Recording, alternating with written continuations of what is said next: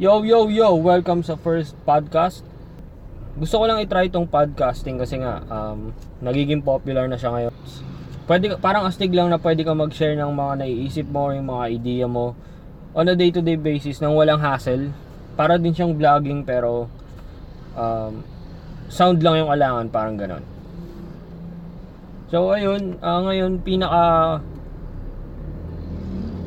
gusto ko lang pag-usapan since this is yung first episode, hindi pa ako sure kung ano talaga yung gusto ko gawing topic sa mga podcast na to. Pero yun nga, um, most likely mga ano lang to, mga personal experience, life experience. Wala naman akong particular na genre at saka na niche. Walang particular na niche, ganun. So, ayun, gusto ko lang i-share yung naging experience ko right after bago mag-pandemic. Simulan natin dun sa araw na or month na ikakasal ako. December. Bago mag-pandemic for me, yun yung parang pinaka masaya na uh, what you call this? Mga sandali ng buhay ko parang ganun. Kasi bago ako ikasal, nag-uwi ang lahat ng halos hindi man lahat.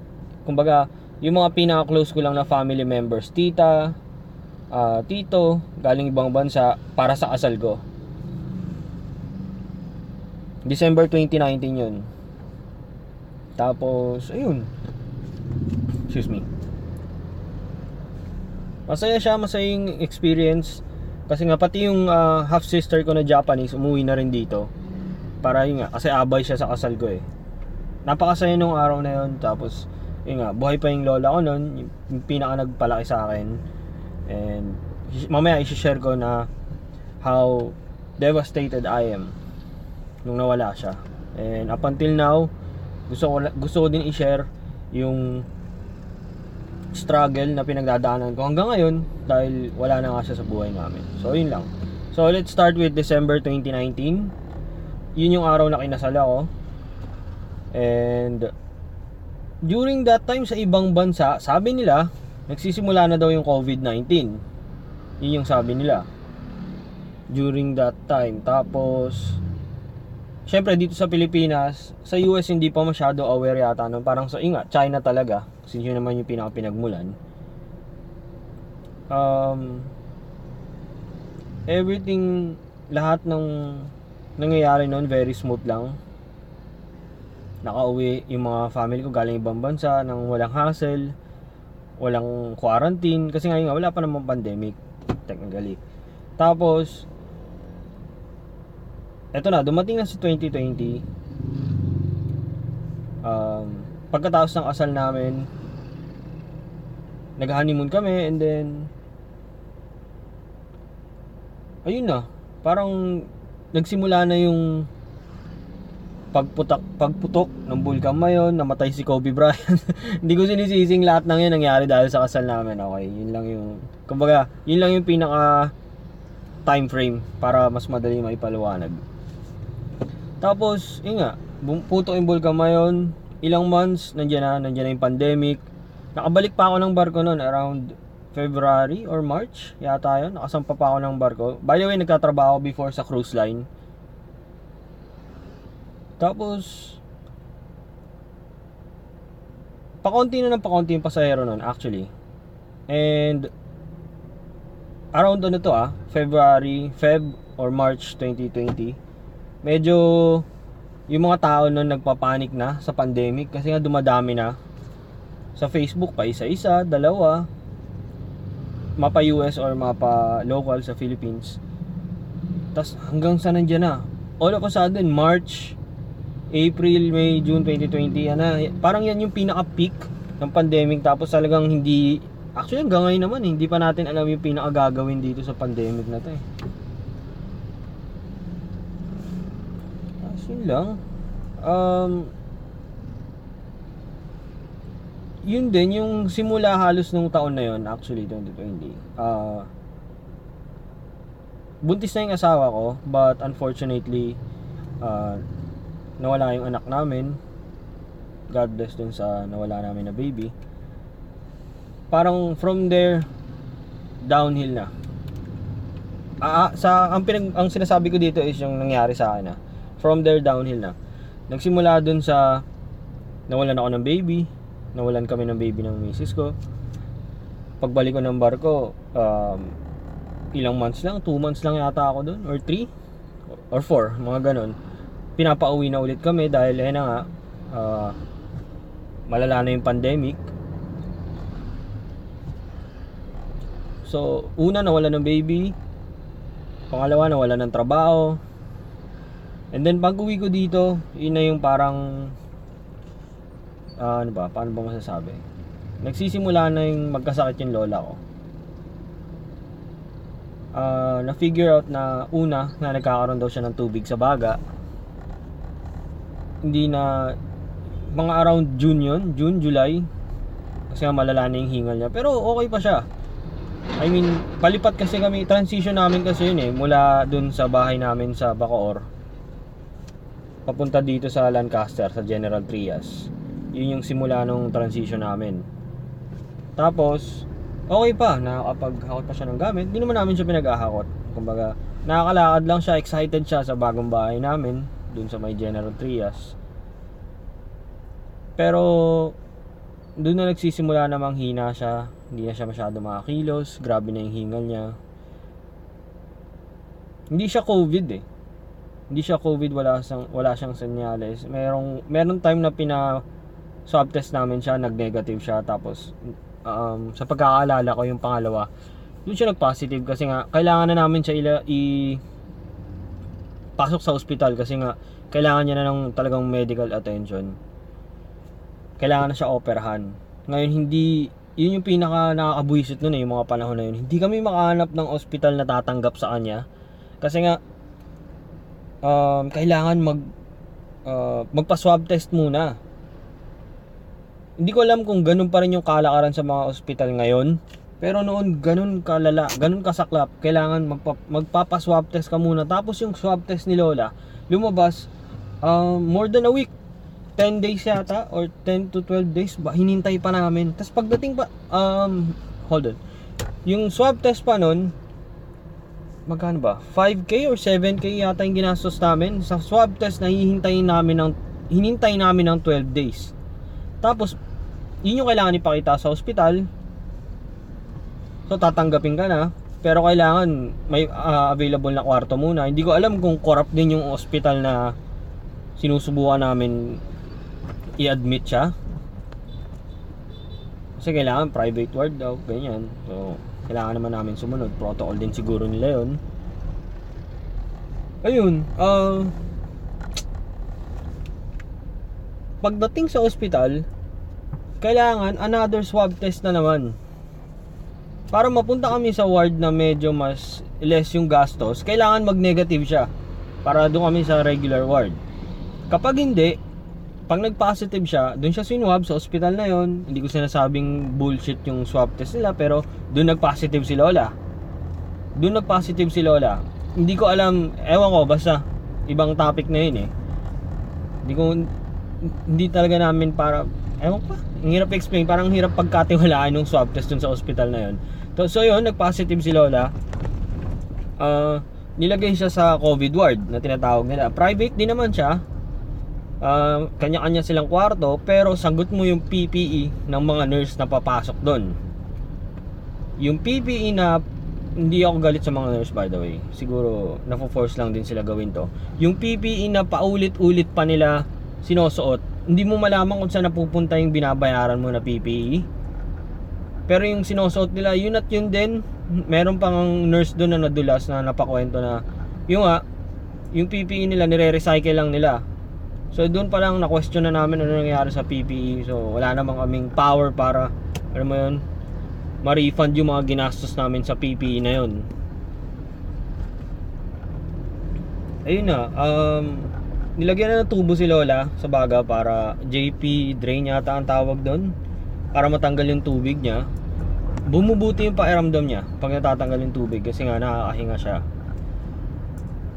um, nakalabas na siya ng ospital pero hindi na siya makalakad guys hindi na siya makalakad kailangan niya kailangan niya i-therapy unti-unti pero unfortunately yung katawan niya hindi na kaya makasabay sa therapy dahil 80 years old na siya. Inuunti-unti lang namin. And kami na yung nagte-therapy dahil alam naman namin yung ta- ah, tamang proseso. And meron naman akong tita na nurse. So, ayun. But, unfortunately, parang hindi ko alam eh. Hindi na yata lumalabas yung tubig sa baga niya. Or padami pa rin ang padami. Meron pang point na bago siya mamatay na figure out na nadi-disalign daw yung tubo. Hindi malaman kung dahil daw sa mga bukol na lumalabas sa baga niya. Hindi naman daw cancerous yung tubig na pag dinadialysis siya, wala naman daw siyang cancer. Pero pinaka um, yung doctor na nag-handle sa kanya parang early stage of cancer daw eh. Pero theory lang nila yun ng tita ko na nurse. Theory lang nila yun. Pero ganun eh, mar- mataas yung percentage na ganun. So going back naman sa buhay ko, um, napaka saklap nun ng mga sandali na yun. Parang araw-araw, oras-oras talaga. For almost buong taon. Wala akong ibang iniisip kundi si Lola.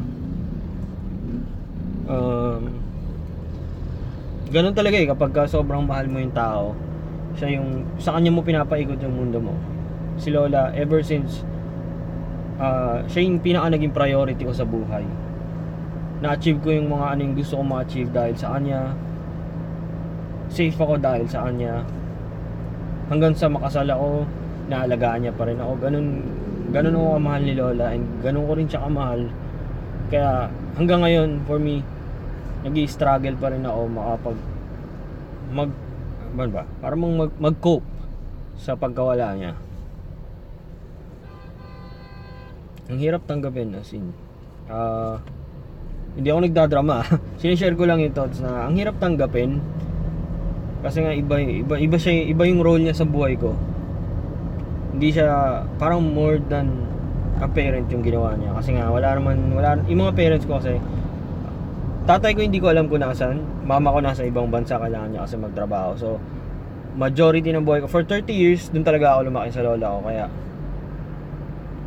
ewan ko parang a big chunk ng puso ko yung nasira nung nawala siya.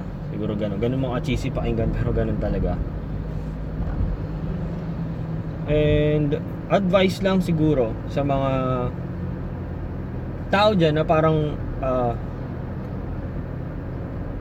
paano ko ba ma-explain? Na hindi disrespect in a, in a respectful way. Kapag ka meron kayong grandmother or meron kayong nanay, tatay na may edad na, matanda na tapos matindi yung bond nyo sa kanila matindi yung attachment nyo sa kanila. Um,